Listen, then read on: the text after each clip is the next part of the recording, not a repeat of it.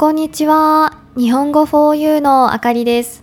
元気ですか ?Hello everyone. It's Akari from 日本語 4U. 一年中季節の変わらないマレーシアに住んでいると季節が移り変わっていく日本が恋しくなります。日本は今秋ですね。秋になると〇〇の秋という言葉をよく耳にするようになります。特に秋に楽しめる活動を指して使われる言葉です。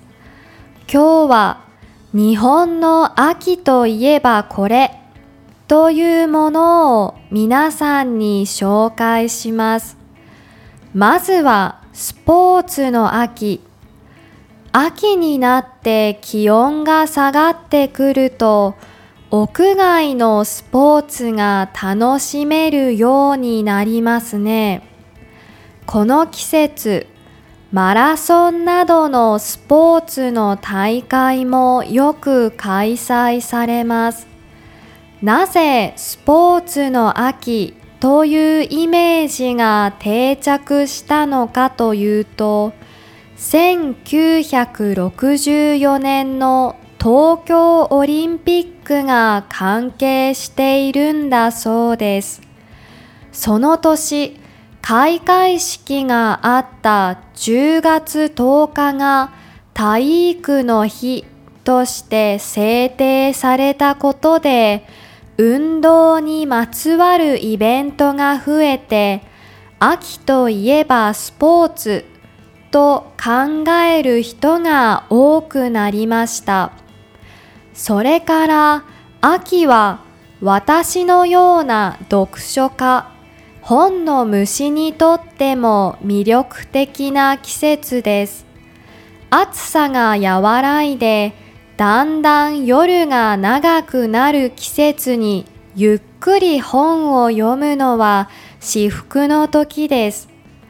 読書の秋という言葉にもある起源があるそうですよ。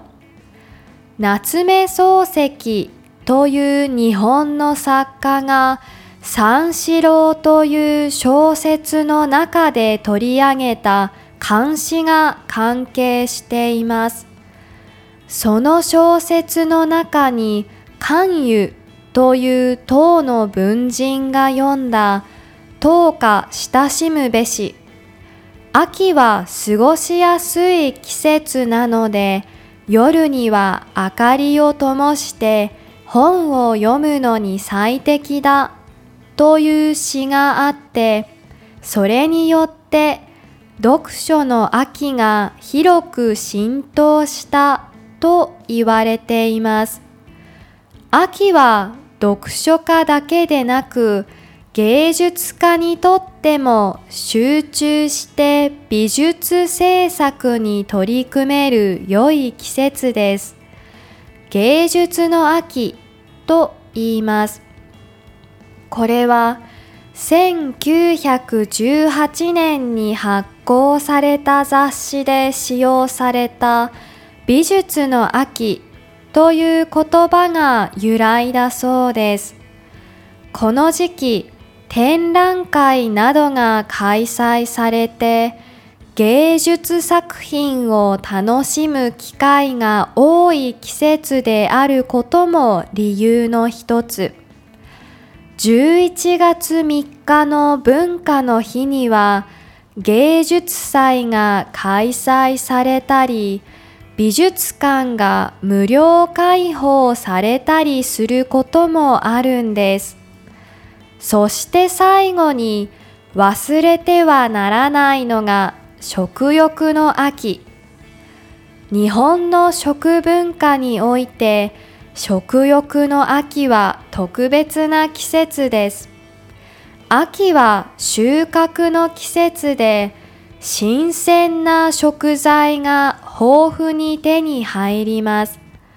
特に新米が収穫できる時期で、その美味しさは多くの日本人にとって特別なものです。サンマや栗、キノコなども秋に美味しい旬の食材として親しまれています。〇〇の秋は日本の秋の文化と季節の変化を象徴していると思います。皆さんは〇〇の秋にどんな言葉を入れますか？